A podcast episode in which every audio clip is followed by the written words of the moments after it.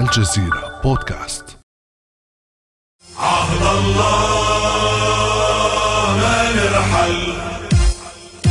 عهد الله مشروع نموت ولا نرحل. عهد الثورة والثوار والجماهير ما نرحل. منذ أكثر من عشرين عاماً لم يطرق صوت المواجهة الشاملة مع المحتل الإسرائيلي أبواب الحالة الفلسطينية. وقتها وتحديداً عام 2000 عاد رئيس الراحل ياسر عرفات من كامب ديفيد محبطاً معلناً توقف مسار المفاوضات ليظهر في أقصى درجات غضبه عام 2002 عقب اجتياح قوات الاحتلال الإسرائيلي لكنيسة المهد. ليس مهما ماذا سيحدث ولا مهم الاتفاق. هذا هو نتيجة الاتفاق الذي سيحدث هل هذا ممكن أن يكون مقبول؟ مقبول فلسطينيا. مقبول عربيا مقبول إسلاميا مقبول مسيحيا مقبول أمريكيا مقبول أوروبيا مقبول روسيا مقبول في الأمم المتحدة هؤلاء الإرهابيين النازيين العنصريين كيف السكوت عليهم؟ بعد عرفات استكمل محمود عباس مسار المفاوضات وواصل التنسيق الأمني لسنوات ولم يتحقق حلم الدولة الفلسطينية. سنوات غاب خلالها صوت رصاص المواجهة في أكثر من 600 نقطة اشتباك مباشر مع جنود الاحتلال في الضفة الغربية.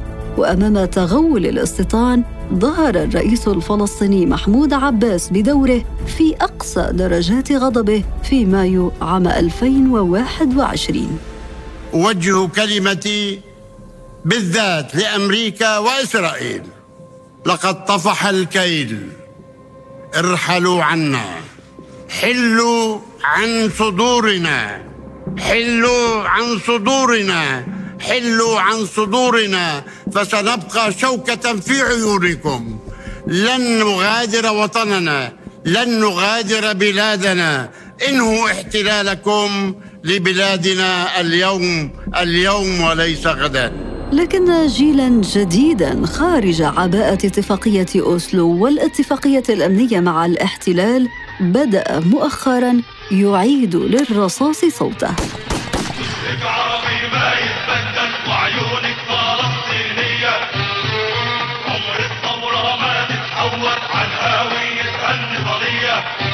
فهل يطلق الفلسطينيون مجددا مواجهة شاملة مع الاحتلال الإسرائيلي؟ وما جدوى هذه المواجهة؟ وهل تستطيع أجهزة السلطة الفلسطينية منع تفجر الأوضاع في الضفة الغربية؟ وإلى أين يتجه سيناريو المواجهة الشاملة في ظل المتغيرات الإقليمية وتوتر الجبهة اللبنانية الإسرائيلية؟ بعد أمس من الجزيرة بودكاست أنا أمال العريسي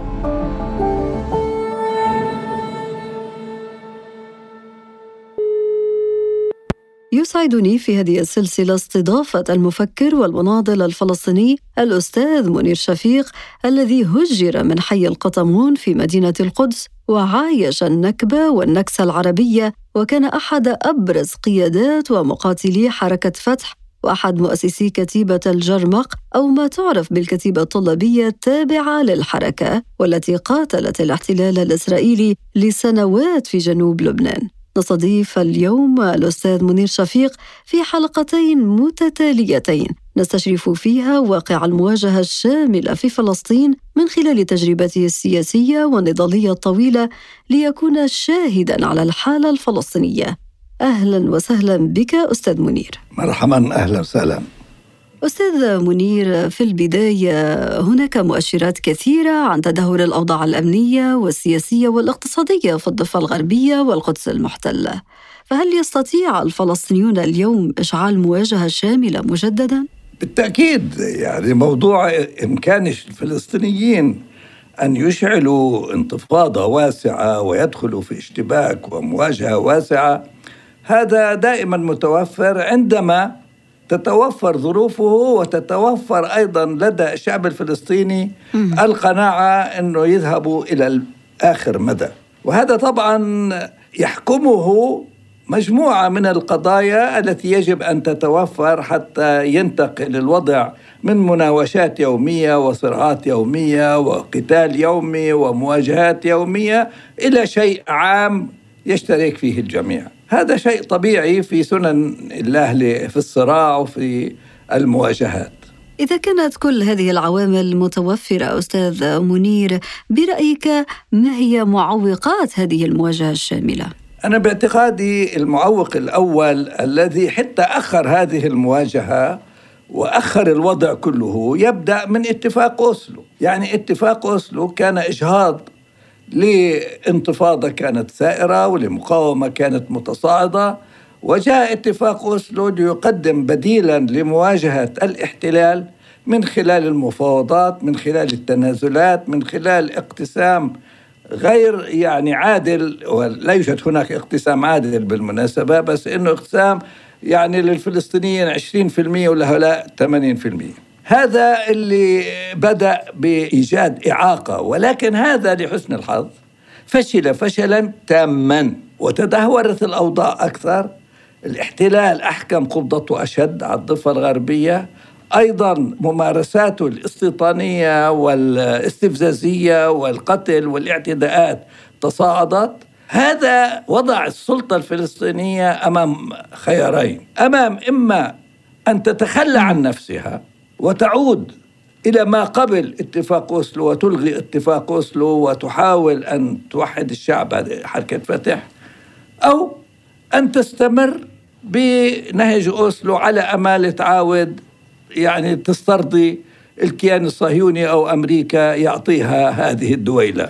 هذا أيضا فشل وفشل فشل ذريع في زمن محمود عباس لأنه ذهب بالتنازلات إلى أقصى حد والانفتاح معهم إلى أقصى حد حتى وصل إلى نوع من التنسيق الأمني لا يتصور عقل بالنسبة للعلاقة في علاقته بأي نشاط مقاوم أو أي نشاط انتفاضي أو أي نشاط مواجه للكيان الصهيوني.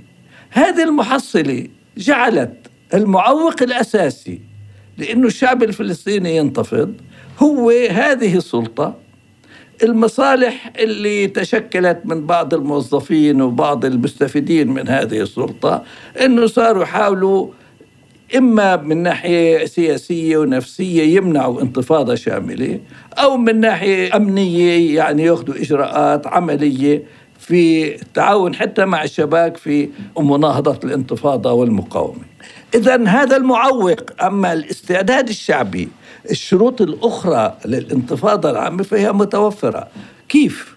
معلش أشرح لك. نعم نعم تفضل. في احتلال في استيطان مستمر في عملية اعتداءات مستمرة وانتهاكات مستمرة. يعني ناس آمنين قاعدين في بيوتهم مثلا في الشيخ جراح بدهم يقتلعوهم من بيوتهم يحلوا مكانهم أو في سلوان أو في أي منطقة.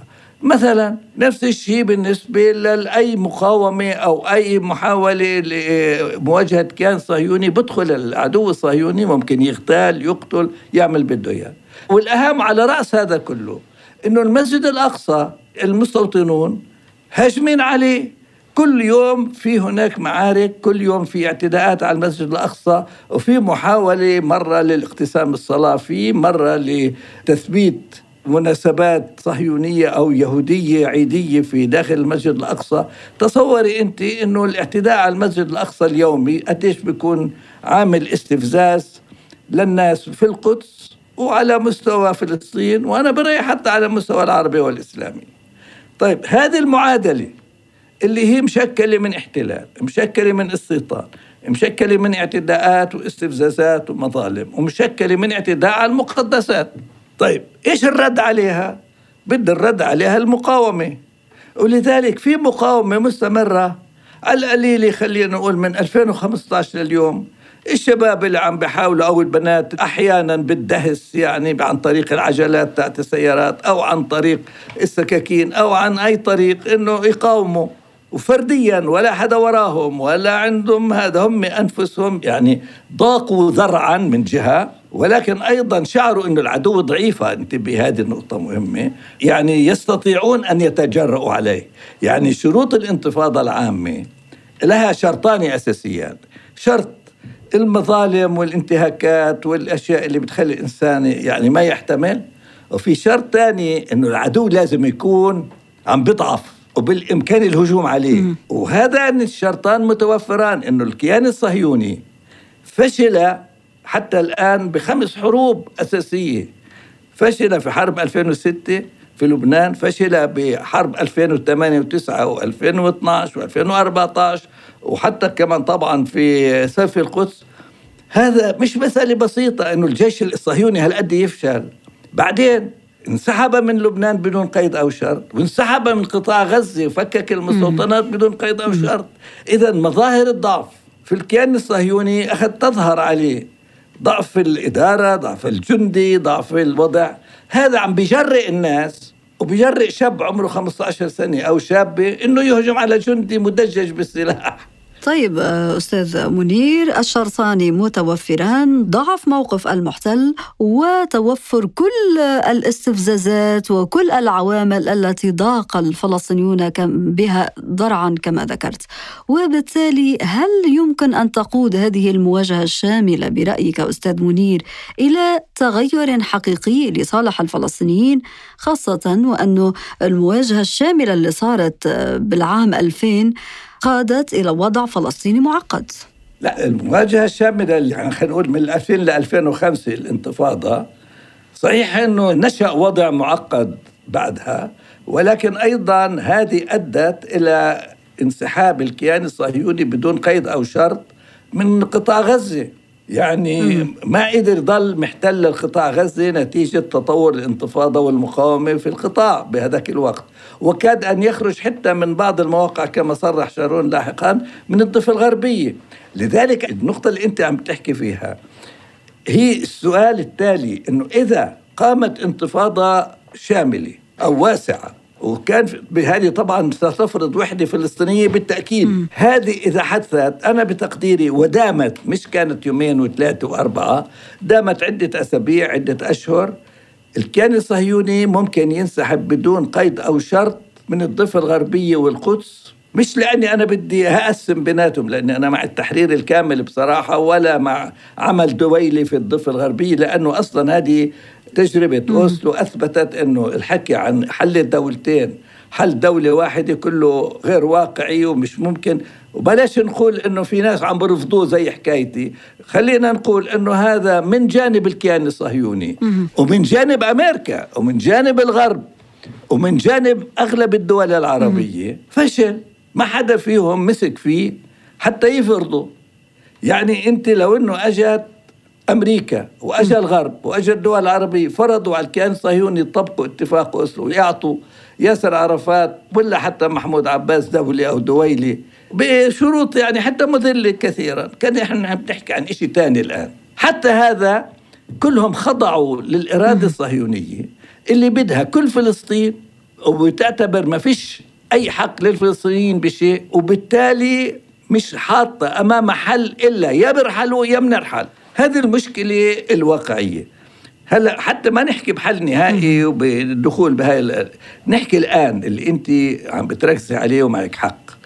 إحنا الآن في الوضع التالي في عندنا سلطة كل مشروعها وسياساتها فشلت واللي أفشلها أمريكا وأفشلها أساسا الكيان الصهيوني. طبعا في فشل أجزاء من الشعب مش موافق عليها لكن الجوهر المسؤول عن فشل مشروع السلطة هي الكيان الصهيوني وأمريكا وأنا بحمل كمان مسؤولية حتى للجسم العربي والنظام النظام العربي اللي ما أخذ أي إجراءات عملية إنه تعالوا نفرض ما عندوش ما حداش ما في شيء. طيب تمام ما في مجال لا لا دويلة ولا لدولة واحدة ما في مجال. طيب شو اللي في مجال؟ نسلم لهم فلسطين. نزلوا يزادوا الاستيطان زادوا الاقتلاع وراحوا على المسجد الأقصى صاروا بدهم يأخذوه. وهذا بيهدد وجوده يعني هذا حاطينه بشكل جدي إنه في البداية يشاركوا فيه ويصبحوا جزء منه أو يستولوا عليه زي ما عملوا بالحرم الإبراهيمي في الخليل. هذا شيء كمان واضح. طيب هذا جوابه الأساسي الآن إنه السلطه اللي متعهدة إنها تحافظ على نفسها وعم مقابله عم تعمل تنسيق أمني ما عاد عندها دور إلا سلبي. والشعب حيقوم. وهذا اللي بيفسر إيش اللي صار بالانتفاضة؟ اللي صارت سنة الواحد وعشرين بأيار برمضان الماضي المبارك. يعني أستاذ منير أنت ترى أن السلطة الفلسطينية اليوم في ظل ضعفها هي بدورها لا تستطيع أن تمنع هذه المواجهة الشاملة. مش قادرة تمنعها. عارفة بالمناسبة خلال الشهرين الماضيات كل أربع أيام في شهيد في كل أربع أيام عندنا شهيد أو شهيدة. يعني الأرض بتغلي يعني إنه الشعب مش قادر يقبل بدها تتفجر. وأنا بتصوري في إشكالية إنه الفصائل لازم توحد موقفها. وتتخلى من هاي فكرة إعادة بناء منظمة التحرير والمصالحة. وهذه كلها نقاشات أثبتت إنه لا جدوى منها ومش رح توصل لنتيجة الكل بحاولها بتسلى فيها شهر شهرين وبعدين بتنتهي. طيب شو الحل؟ أنا برأيي الحل إنه تتوحد القوى وتنزل للمواجهة. تصير مقاومة شعبية يصير انتفاضة شعبية شاملة إذا أمكن عصيان مدني كمان. ومقاومة وإذا لزم يصير في صدام مسلح مع غزة. غزة ما هي مستعدة كمان لأنه اللي عملته بسيف القدس هذا أعطى مؤشر جديد. أنه هذا السلاح مش بس للدفاع عن غزة كمان للدفاع عن القدس والمسجد الأقصى. إذا نحن في وضع أنا برأيي في وضع جيد. يعني تعتبر أن هذه الفرصة هي فرصة مناسبة للفلسطينيين لتفجير هذه المواجهة الشاملة خاصة إذا ما أخذنا بعين الاعتبار المتغيرات الدولية وفوضى النظام العالمي الحالي كما يقول المراقبون. بالتمام حتى إحنا ما هو أنت عارفة لما يصير العالم في حالة فوضى وتكون أمريكا مرتبكة واوروبا مرتبكة. هم بيتمنوا إحنا يهدوا الوضع عنا. أنت بتعرفي لما قربت تصير الحرب العالمية الثانية الإنجليز بذلوا جهد ضخم عند الأنظمة العربية إنه يهدوا الثورة. لأنه بدهم ووعدوا وعود إنه ما بدهم مش عايدوا يجيبوا هجرة يهودية واستيطان وإيش. يعني بتعرفيها هذه ب 38 وطلع بيان عربي إنه صديقتنا بريطانيا وعدتنا ان تلبي مطالبكم إلى المهم الآن إذا قامت انتفاضة راح ترتبك أمريكا بالتأكيد بتقدرش تعالجها لا بتقدر تروح للمواجهة تكبتها لا هي ولا الكيان الصهيوني ولا بتستطيع إلا عن طريقنا أو عن طريق الوساطة العربية أنت بتعرفي بالتجربة الأخيرة اللي صارت بانتفاضة أيار مايو 2021 رمضان المبارك شو صار واسطات أوروبية وغربية وروسية وصينية وسطوا العالم كله إنه وقفوا لنا القتال اللي صار بين المقاومة في سيف القدس والكيان الصهيوني. هم يترجونا وكلهم مستعدين بس وقفوا إطلاق ومن جانبهم وقفوا إطلاق النار هم وقفوا إطلاق النار. فيعني خليني أقول إنه العالم إذا إحنا تحركنا لا يعني الوضع العربي بيتحمل. يصير في انتفاضة فلسطينية وشعب فلسطيني بيطالب بطرد الاحتلال لأنه حيتحرك الشارع العربي معنويا وسياسيا وإلى آخره. وبنفس الوقت الكيان الصهيوني غير قادر على السيطرة. قيمه قيمه التنسيق الأمني أنا متأكد لو اجى الآن محمود عباس سافر ترك فلسطين وقال لهم دبروا رأسكم وانحلت السلطة وقالوا للاحتلال دبر راسك انت مع الناس. تاكد تمام ما بيقدر يقعد شهر الاحتلال. بيقدرش حيهرب. يعني أن حل السلطة الفلسطينية إن حدث سيؤثر بدوره على قدرة الاحتلال الإسرائيلي على احتواء إمكانية انفجار أو تفجير المواجهة الشاملة. أختي أنت عارفة أنه سموا الاحتلال بعد أوسلو أنه خمس نجوم احتلال بخمس نجوم عمرك سمعتي باحتلال في تنسيق أمني يدافع عنه ويمنع المقاومة ضده ويمنع الانتفاضة ضده. إحنا إذا قامت الانتفاضة وقرر الشعب سواء برضا السلطة أو بدون رضاها.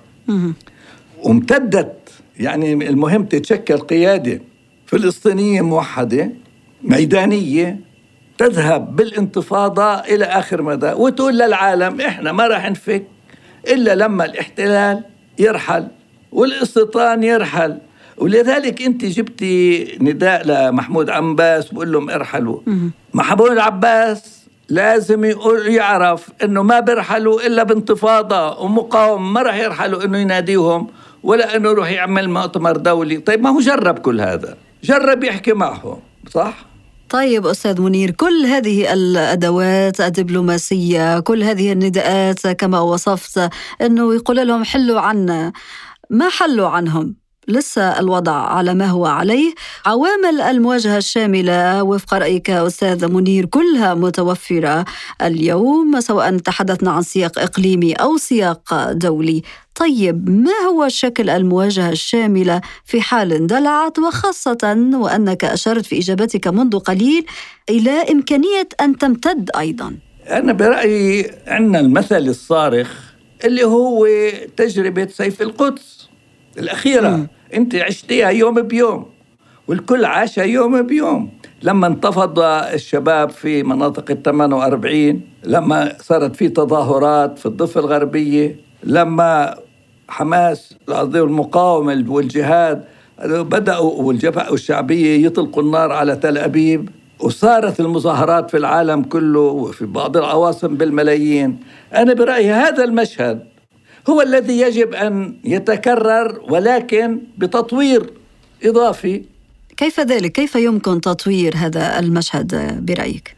تتوحد القوى الشعبية يعني أو أقول لك تسلم قيادة الوضع للغرفة المشتركة تسلم للمقاومة أو يتفقوا بالأساس قيادات حماس والجهاد والجبهة الشعبية ومن ينضم لهم من الفصائل ويقولوا إحنا بدنا نواصل الانتفاضة ما حدا يفاوض معنا ما بدنا نفاوض أحد ولا بدنا نساوم على شيء برحلوا وبعدين لكل حادث حديث. شوف التجربة الفلسطينية التجربة الفلسطينية. من يوم ما قامت قامت يا إما انتفاضة وثورة مولعة يا إما هدنة في أحسن الحالات زي ما صار في هدنة بعد ال 48 49 فترة يعني هديت الأمور بس. ما حلت الأمور بقي الجمر تحت الرماد وبديت يعني ما في حل بس ممكن تهدى بهدنه وزي ما صاير في غزة وزي ما صاير في جنوب لبنان ممكن عمل هدنه واقعية مش موقعة ولا شيء أو وتكون بأهل الأثناء في استعدادات للمواجهة وشيء وبعدين تعاود تولع. هلأ إنه يصير في اتفاق وتفاهم ويعاود تصير شيء من الحل هذا ما صار. حتى بأوسلو أكثر من أوسلو ما في أكثر من أوسلو إنه اجوا الفلسطينيين أعطوا كل شيء كل شيء. ما هو ليش بصرخ؟ صرخ الشهيد ياسر عرفات. ليش صرخ؟ وراح للشهادة وأيد الانتفاضة وأيد المقاومة.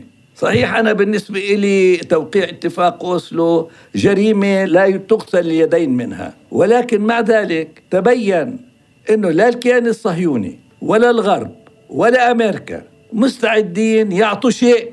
هلأ الأمريكان والأوروبيين على طرف اللسان بقول لك إحنا من أي حل الدولتين وإشي.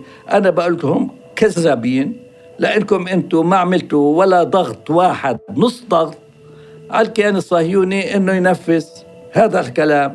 والكيان الصهيوني معلن وبقول لكم أنا بدي كل فلسطين. وكامل وعمل قرارات أوسط الدولة القومية اليهودية. شو الدولة القومية اليهودية؟ إنه كل فلسطين لليهود فقط وإنه الفلسطينيين الأصليين والعرب وأصحاب المصلحة هدول يعني يا إما مواطنين من الدرجة الثانية والثالثة يعني أو تابعين يا إما لازم يرحلوا. في ختام الحلقة الأولى نشكرك أستاذ منير على هذه القراءة الاستشرافية للحالة الفلسطينية ونلقاك بإذن الله في الجزء الثاني من سلسلة المواجهة الشاملة. شكرا لكم. كان هذا بعد أمس. thank you